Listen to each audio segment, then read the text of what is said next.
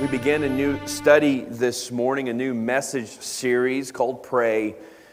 Over the next several weeks, we are going to spend time focusing on what it means to be a prayer, to pray and be in the presence of God. Quite simply and directly, I believe that prayer is where God meets us. So wherever it may be and whatever may be going on, it's opportunity for us to find ourselves in the presence of God Himself. And over these next few weeks, we're going to take time to reflect and to study that through the Holy Word of God. And I want you to know a couple of things. I, uh, um, I'm always a little um, reserved, timid when it comes to a series or a, a focus like this. Because I think it's quite important that you know something. I am in no way an expert of prayer, okay? I am not, I am not anyone who would claim to have, uh, to have all the answers when it comes to being a prayer or what that may even look like. And I can study and reflect and, and, and do all the things that you can do as well. But the, the focus of a series and a, fo- a focus of a message series like this is not to impart or to give grand wisdom. And it's not even for me to take time in our worship together for you to have some really neat practical ways to have a more robust prayer life. Taking time for this kind of study is an opportunity for us to raise the temperature of our prayer lives just slightly. To... to bring back to the forefront the importance of, the value of being a prayer, and to take time to pray. And so I want you to know that I come at this completely and utterly clueless at times, okay? That I, that I approach this as one who most likely needs this more than anyone else in this particular room, and one who wants to be invited into Scripture as one who not understanding at times, but is invited to learn from Christ. And that actually just reminds me, I was going to mention this because I think Chris Austin's pretty stressed out this morning. Uh, you keep seeing that message error pop up. It's Chris Austin's fault. That's all I want to say. It's not his fault. He's helping us get rid of it. The projector is having a fit this morning. So you see that pop up, just know that every time it pops up, Chris Austin's blood pressure skyrockets, okay? So he's helping us get rid of that message every time. The projector, I don't know what's going on. We'll deal with that later. But uh, I, I, may, I, I meant to make mention of that before we got started uh, here this morning. I didn't grow up uh, in, in, a, uh, in a prayer household. And I've mentioned some of these things before, but uh, my my introduction to church as a child uh, was, you know, the, the occasional spending of the night with a grandparent, right? So some weekends it was Church of Christ, and other weekends it was an Episcopal church, and that was kind of how I was introduced to Christ and church and prayer essentially. And as I became a teenager, my family began to go to church, and I began to be introduced to prayer and what a prayer life may look like. And all of my interactions with prayer for much of my life were in these formal settings, right? You go to church, and there would be a time of prayer. Someone would pray. You'd go to class, someone would pray. And as I got older, I learned, oh, we're supposed to pray before meals. Okay. All right, so now we have another formal setting of prayer. Before we eat, we're going to pause, we're going to pray to God. And then I began to learn that another formal time of prayer was right before you go to bed. You should, you should pray before you go to sleep. So now I began to learn that prayer became this kind of set, standard, formal introduction to that you have these opportunities within your schedule to stop and pray. I don't know if anybody else has these similar experiences. We pray before our meals at home. We pray before bed, right? Maybe not every night, because sometimes you're just too tired and you and you can't think straight and you go on, but these are these opportunities. And I learned that prayer became these formal moments. When you go to church, you probably expect at least one time a prayer. And I know the game. When an elder gets up, you're counting the time, right? Because that's what churches do. Because there's a prayer opportunity and there's these formal moments within the community that we pray. And for me, prayer became this, this moment that you do at certain places at certain times. And I saw prayer nothing more and nothing more valuable other than that there was this opportunity for a group that was together to pray.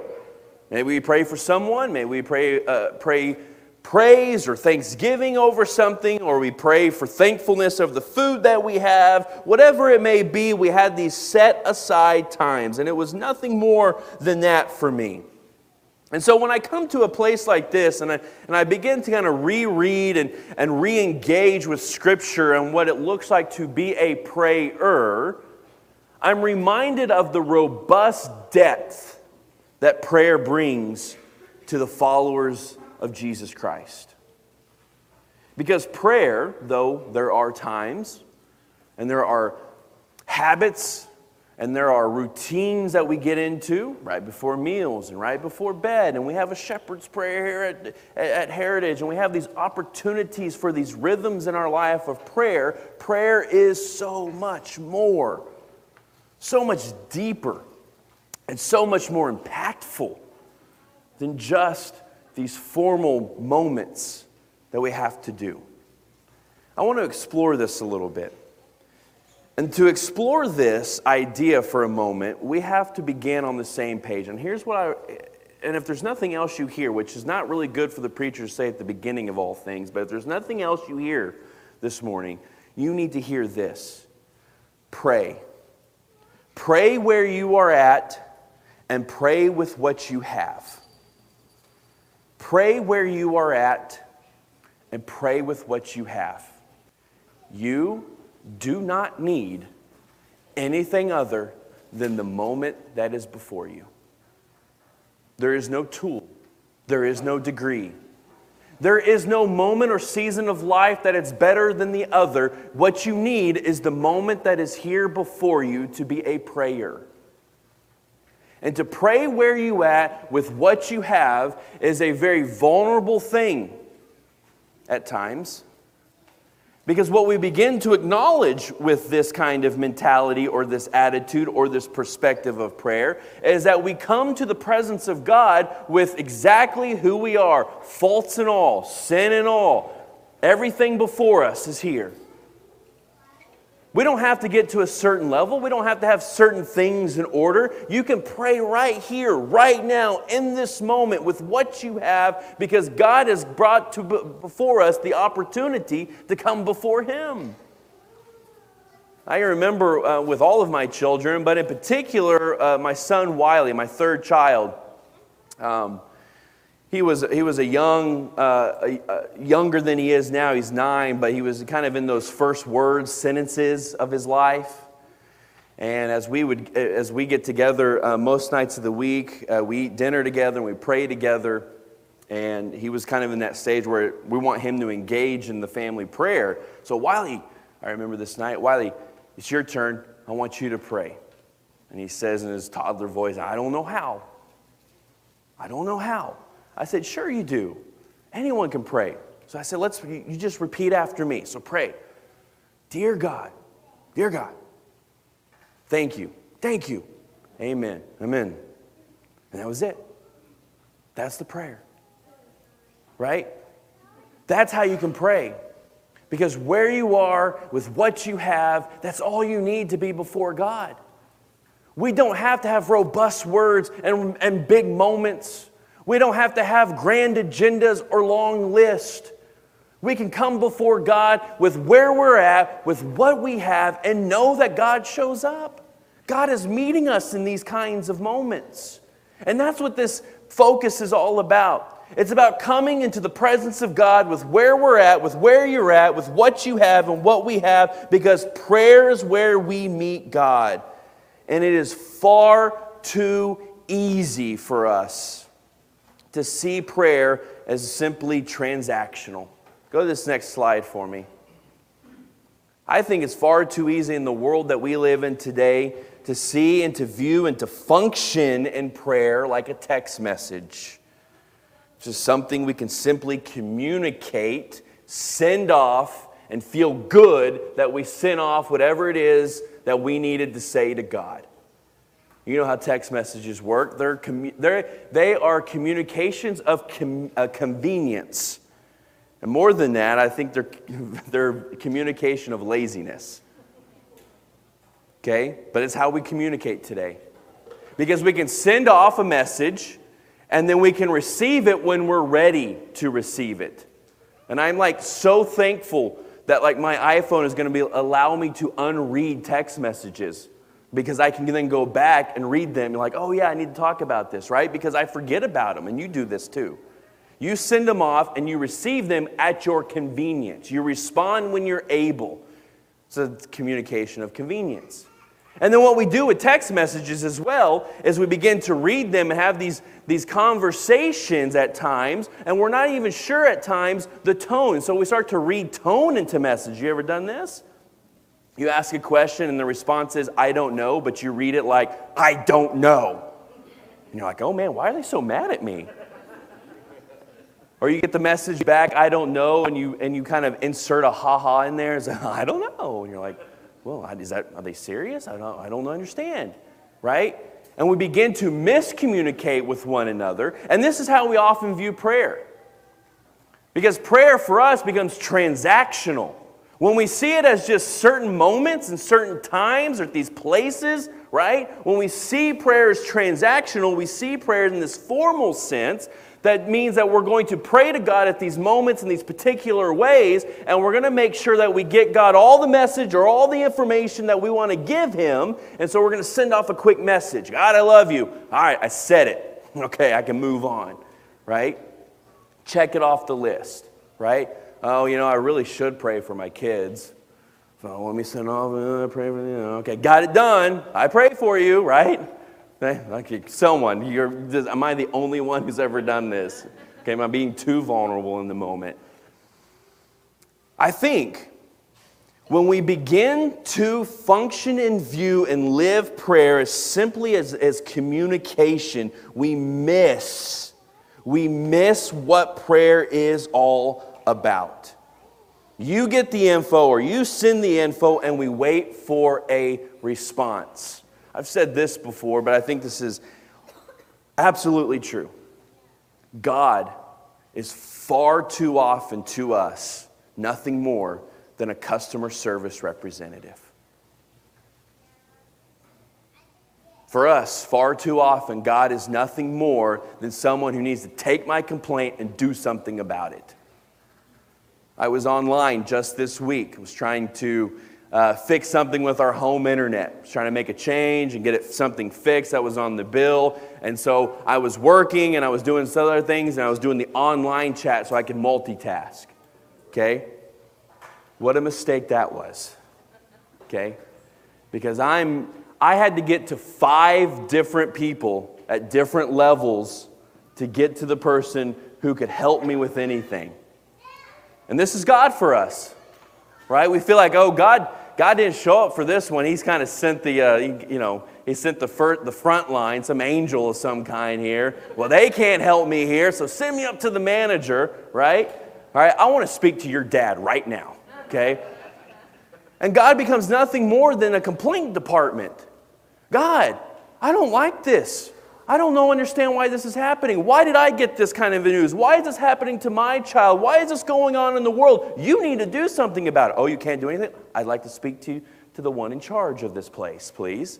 Right? And we just keep working God up the ladder of customer service representative.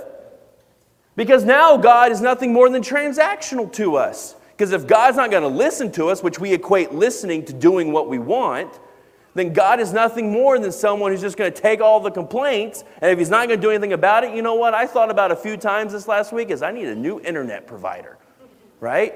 Because if God's not going to do anything about it, then what am I going to do? I'm going to move on to something, someone else, something else that's going to do something about it. God becomes transactional, and when God's transactional, we completely take the God out of the God.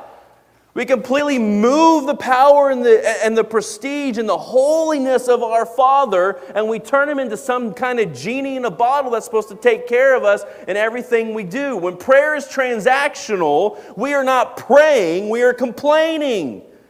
And prayer is more than communicating, it's communion. Prayer is about being with God. Stop. End of sentence. Prayer is about being with God. Notice, I am not saying it's about talking to God, though there is going to be talking. Prayer is about telling God, giving God orders.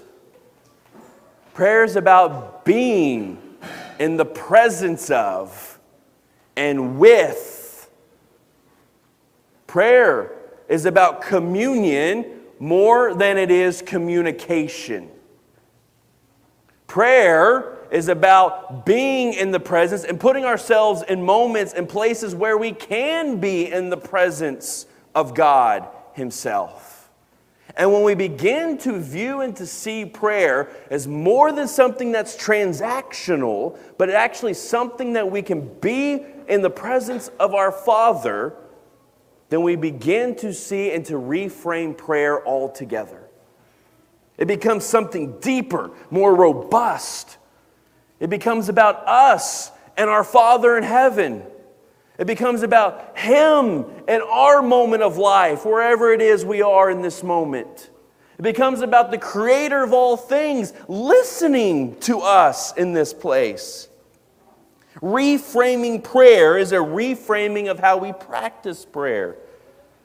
And it's more than sharing, it's being with. Prayer is not getting what you want.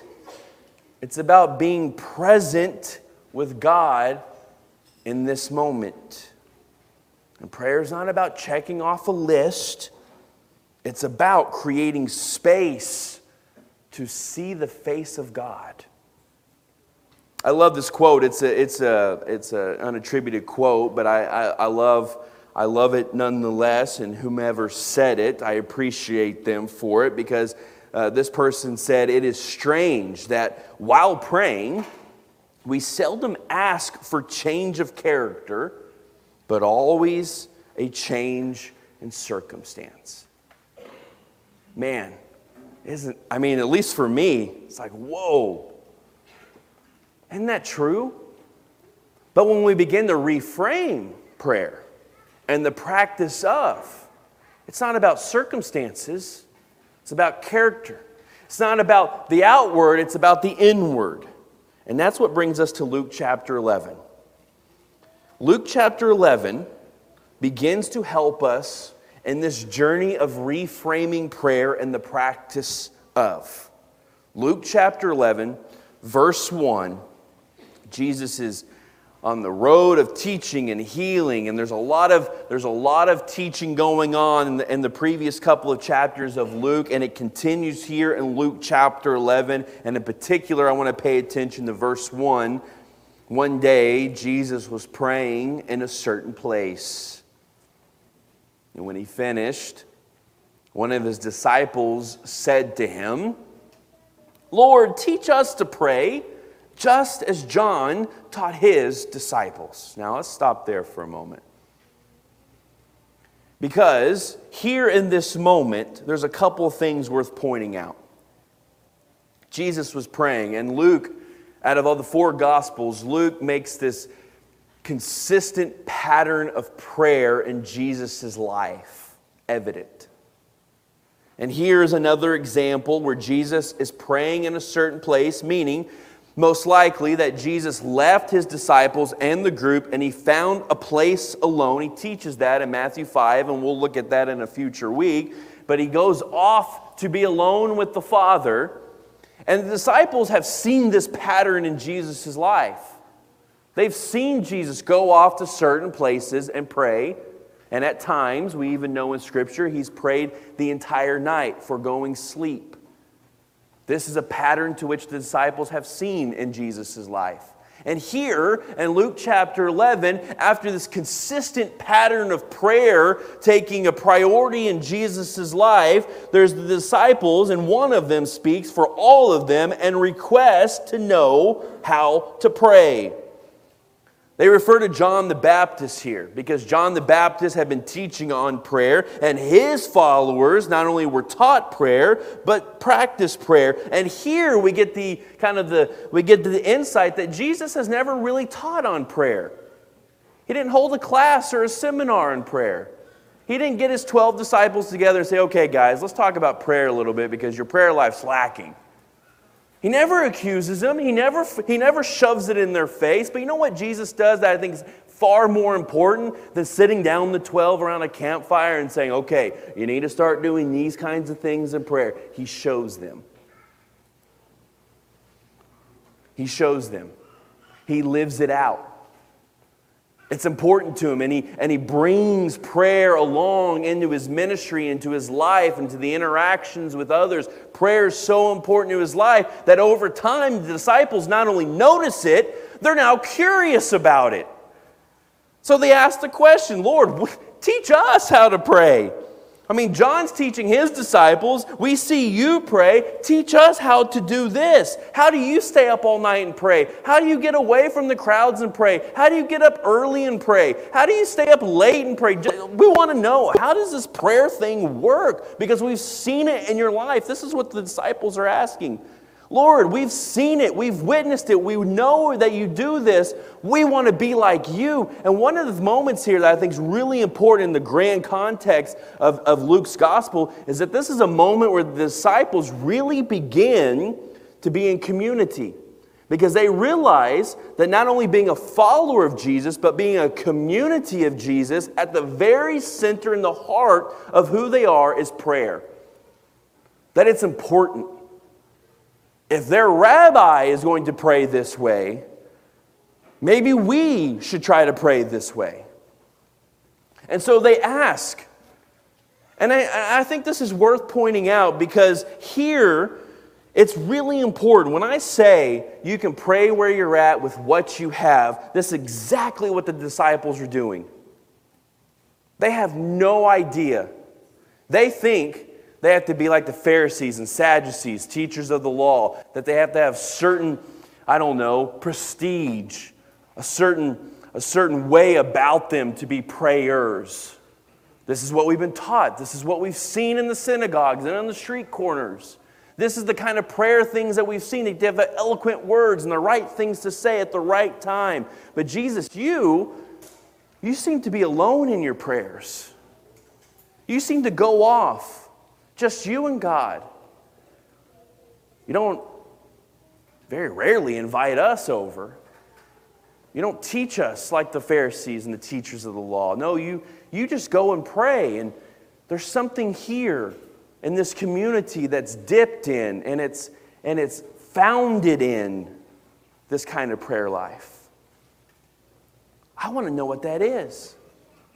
And I think to be a prayer, where where you at with what you have, perhaps the most important thing that we can do is have a little curiosity. Have a little curiosity. How does Jesus do it? How can that live out in my life? What does it mean to get up early and pray? What does it look like in my life? What does it mean to pray, not transactionally, but communally? What does it mean for me? Have a little curiosity, because that's exactly what the disciples have here. They have curiosity. They have curiosity because they have been paying attention to Jesus. And when you pay attention to Jesus, curiosity may be our best friend in our walk with the Lord. Jesus doesn't teach him, he shows them. He has shown them for months, if not years at this point. And our first step can be their first step. We can ask with curiosity. How? How?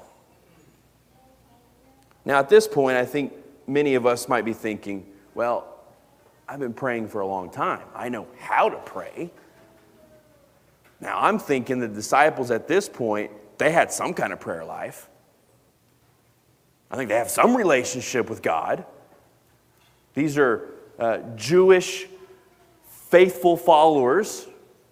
fishermen and tax collectors. I mean, they come from all different backgrounds, but there's some kind of relationship with God here. So the fact it's not about, well, I've done this before. It's about having the curiosity or the willingness to look at Jesus and go, how do I do that? How do, what does that look like for me? And if Jesus isn't challenging how we approach things in our life, then we are not paying attention to Jesus. Because Christ does that. Now, the prayer, which we are about to read, you're thinking, man, one verse, that's a long time, Travis. Well, don't worry, I got three more verses. We often refer to it as the, the Lord's Prayer. I want to uh, make a suggestion. Now, I, I think calling it the Lord's Prayer is perfectly fine, and I think it is suitable. But I really think, especially here in Luke chapter eleven, it's the disciples' prayer. It's the disciples' prayer. It's their curiosity and questioning that brings Jesus to this very simple, poignant, straightforward teaching of prayer. Now, he's going to have some, some uh, parables after this, but we're going to we're going to read v- verses two, three, and four for this morning and stop here. But the disciples' prayer gives it this, I think, another reframing of what prayer is in our lives. It's the opportunity for the followers of Jesus to pray more like the Father or the Lord. It's opportunity for disciples to see and to understand and to live out and to struggle with, at times, praying. It's us together as a community at the Heritage Church of Christ, like the twelve disciples in Luke chapter eleven, expressing our sense of togetherness that in community, prayer must be important to us. That we are united in prayer because we are united when we go together before God. Because God is present in our prayers. And God meets the needs of us in prayer. And God listens to us in prayer. And God provides to us through prayer. And when we pray, God is there.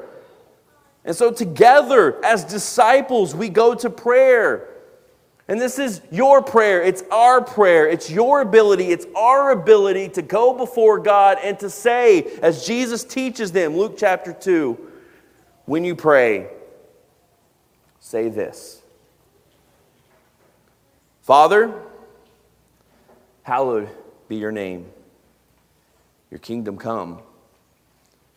Give us each day our daily bread. Forgive us our sins as we also forgive everyone who sins against us. And lead us not into temptation.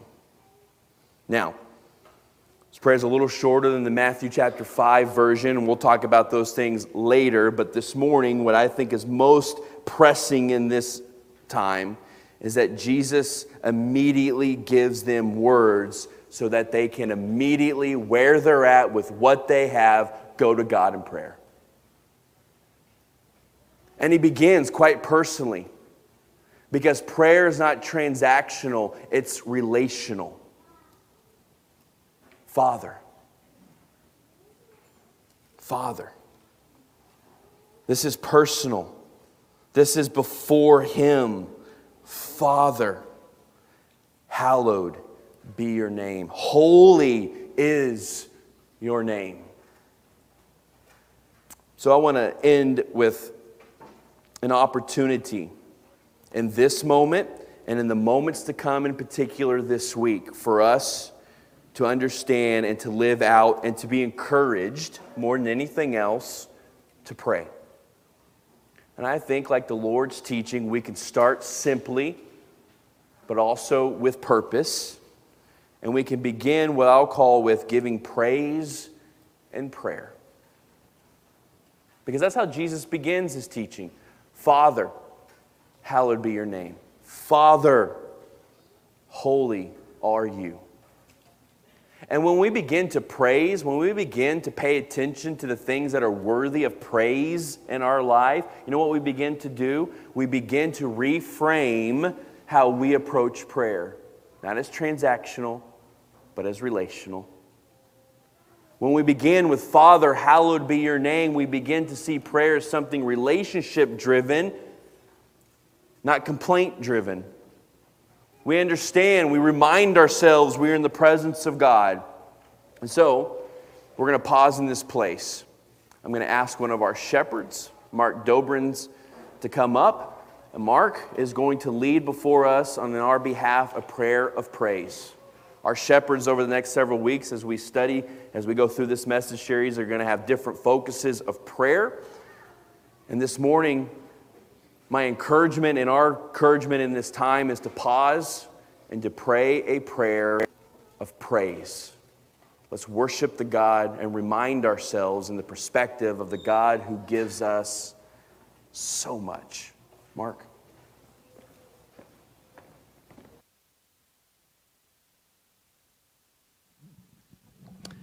Would you please bow with me? Dear Heavenly Father, we are just in awe of you and your power. We look at your creation and we're just amazed. Lord, we thank you so much for the greater Oklahoma City area. We praise you for Edmond. We praise you for North Edmond. We praise you for this elementary school that we're able to meet and worship you. We praise you for the new faces that we've seen today, the new people that um, we need to get to know. We praise you for each individual here today. We praise you for, for your love.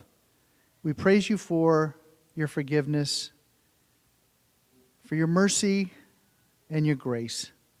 Lord, you are amazing, and we don't deserve it, but we praise you for that. Lord, we we just ask that you uh, be with our congregation as we grow, as we move to a new building soon, as the building process uh, continues. We praise you for that. We praise you for the Memorial Road Church of Christ, for their help, for their vision. We praise you for what you're doing in this great community of Twin Bridges. We thank you for that neighborhood, and we praise you for each individual there. In Jesus' name, amen.